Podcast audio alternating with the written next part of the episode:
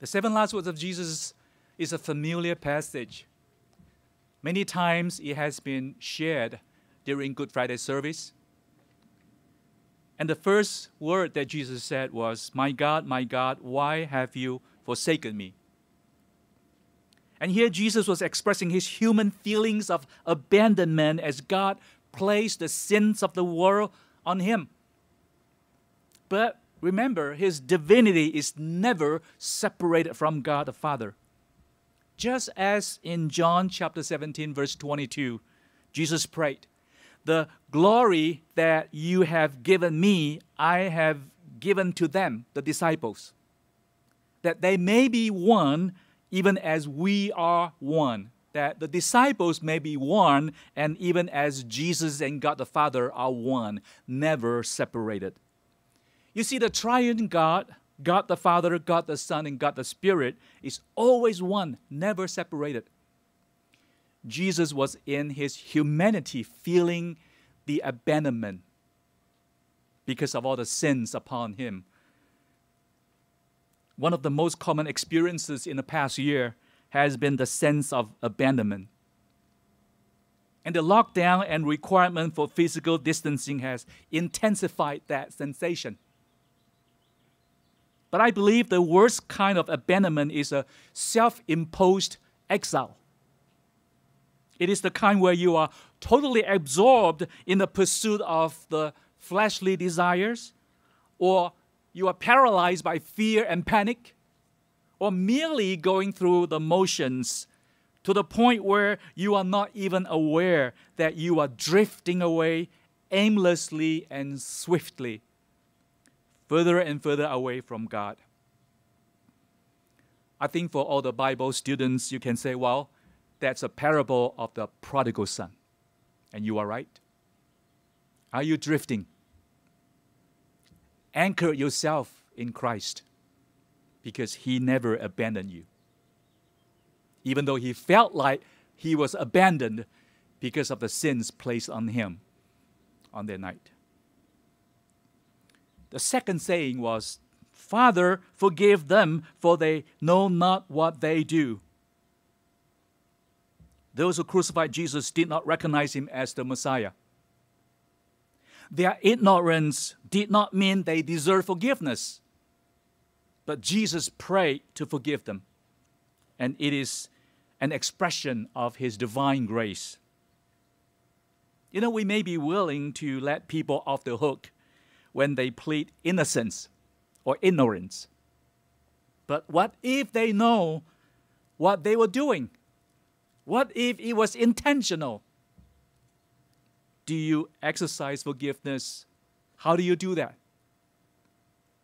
You know, with anti Asian violence on the rise and lingering political divides that refuse to go away, forgiveness doesn't come easy because now it becomes very personal.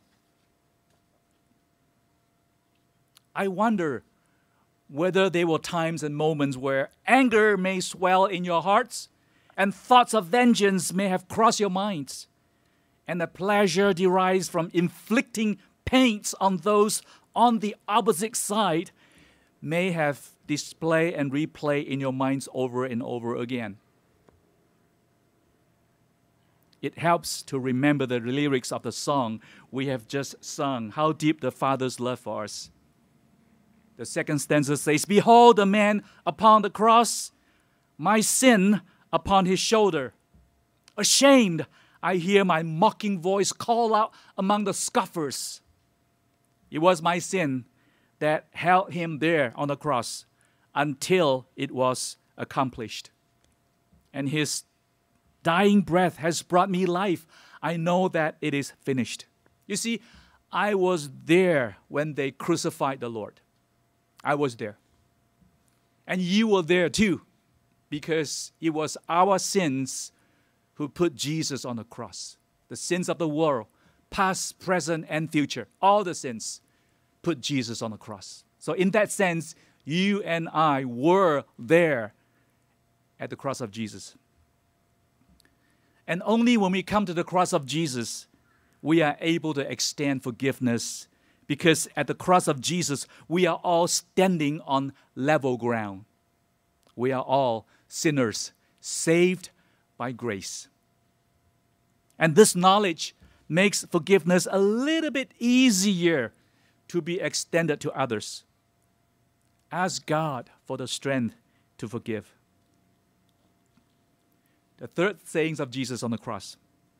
He says, Truly I say to you, today you will be with me in paradise. You see, one of the criminals hang on the cross recognized that Jesus is the sinless God and he is the coming king. So he asked Jesus to forgive him, and he was granted the privilege to be a child of God, even at his deathbed moment. It's a deathbed confession and repentance. You see, Jesus said in Luke chapter 19, verse 10 For the Son of Man came to seek and to save the lost. Yes, including those at the deathbed. I am sure if the criminal could do it all over again, he would not have wanted to wait until the deathbed moment. You see, salvation is always here and now. Today, Jesus said, Today you will be with me in paradise. Are you right with God today? I want to invite you to consider to receive the forgiveness of sins through Jesus Christ and be reconciled with the Creator today, tonight. Would you do that? The four sayings of Jesus. He said to Mary, Woman, behold your son, and said to his disciple John, Behold your mother. You see, Jesus committed his mother's care into John's hands and from that hour, John took her into his own home. In these verses, Jesus showed his compassion to his earthly mother by caring for her after his death. See, the picture here is just perfect. Love extended, love received, and they live happily ever after. Not quite so. What if one party is willing to extend a hand of friendship and reconciliation, but the other party refused to take it, refused to shake it. It happens a lot. A lot. Extend your hand anyway and let God do the rest. Who is God calling you right now to extend your hand for hospitality? Who is God calling you to extend your hand for reconciliation? Who is God bringing to your mind for you to extend a hand of blessings tonight? See, when a hand is extended to you, take it. You don't know when the hand will be withdrawn. Because once rejected, the individual may not have the courage to extend his hand again, lest he suffers embarrassment again. So take it at the first possible moment, will you? The fifth sayings of Jesus on the cross, he said, I thirst. Just two words I thirst with the loss of blood at the crucifixion and the beating down of the hot sun, it was natural that Jesus felt thirsty. By saying he was thirsty, he, prompt, he prompted the Roman guards to give him vinegar, which was customary at the crucifixion scene in those days. And thereby fulfilling the prophecy in Psalms 69, verse 21, saying, and for my thirst, they gave me sour wine to drink. Jesus fulfilled that prophecy. But there is a thirst of a different kind described in Amos chapter 8, verse 11. It says, Behold, the days are coming, declares the Lord God, when I will send a famine on the land, not a famine of bread, nor a thirst for water, but of hearing the words of the Lord. You see, when God is silent, we lose our bearing. Without God's word, we will be groping in the dark. And that's why Psalm chapter 1, verses 2 and 3, the two verses are so important to remind us that those who delight in the law of the Lord and meditate the word of God day and night, they shall be like tree planted by the streams of water.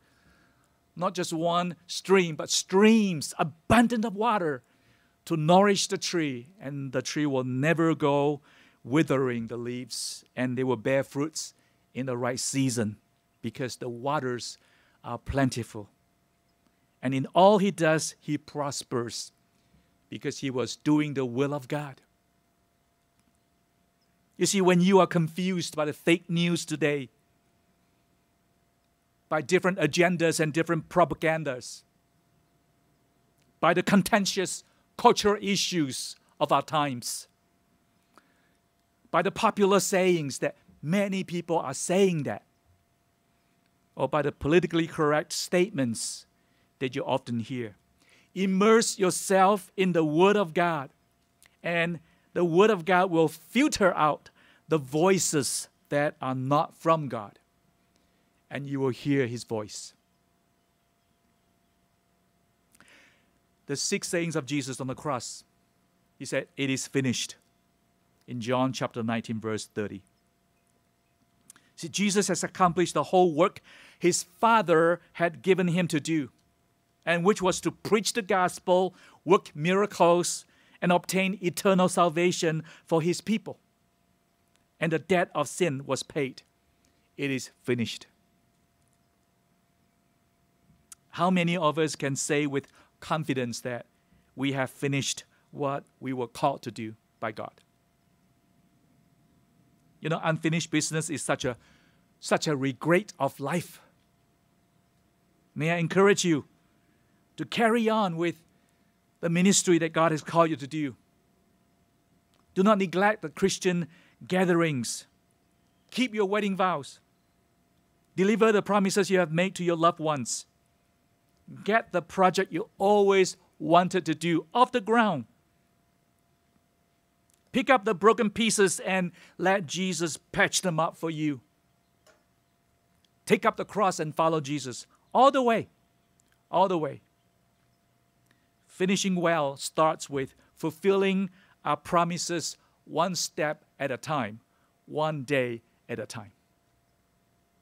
You just have to start somewhere, start small, and just keep doing it, and you and I will finish well. It is finished. And finally, Jesus said, Father, into your hands I commit my spirit. Here, Jesus is willingly giving up his soul into the Father's hands, indicating that he has accomplished all that the Father has given him to do, and he was ready to face the death. Are you confident enough to commit your spirit to God?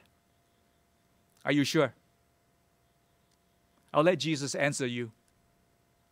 In John chapter 14, verses 1 and 3.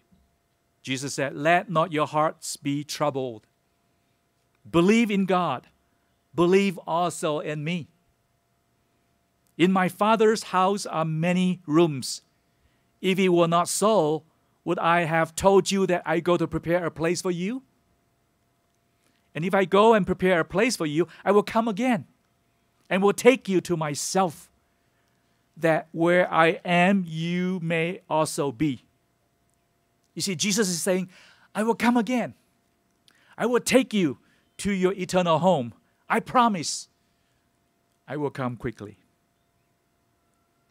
And with these seven words, I hope that this year, as we hear it again, in the midst of COVID-19 pandemic, in the aftermath of having gone through 12 months of lockdown, physical distancing, online church, outdoor worship, that the seven sayings of Jesus will have a special meaning for you tonight as we come together to remember the Lord for what He has done for us.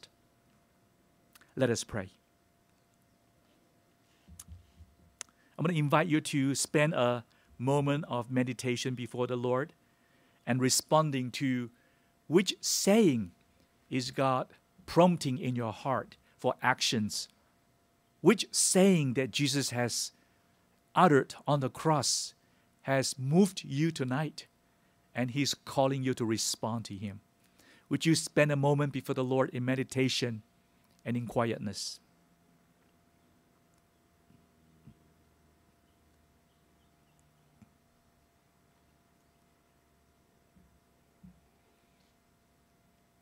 Lord Jesus, we are so thankful for the gathering of the outdoor worship in commemoration of your sacrifice, of your crucifixion, of you dying on the cross for the sins of the world, so that we can be reconciled with the Father, our sins are forgiven, and we will have the privilege to be children of God.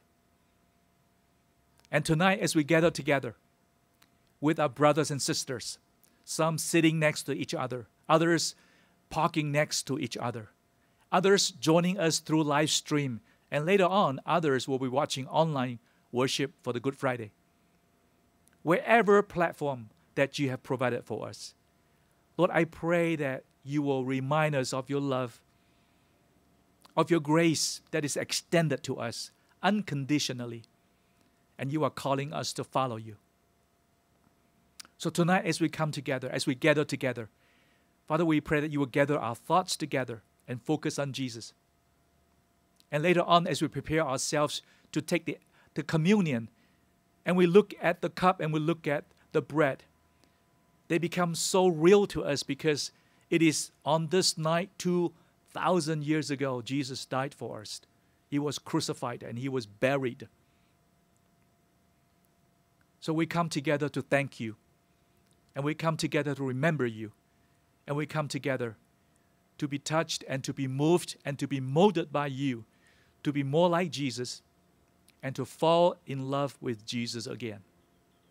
We pray that you will revive our hearts and help us to honor you tonight through the commemoration of the ordinance of communion as we gather together.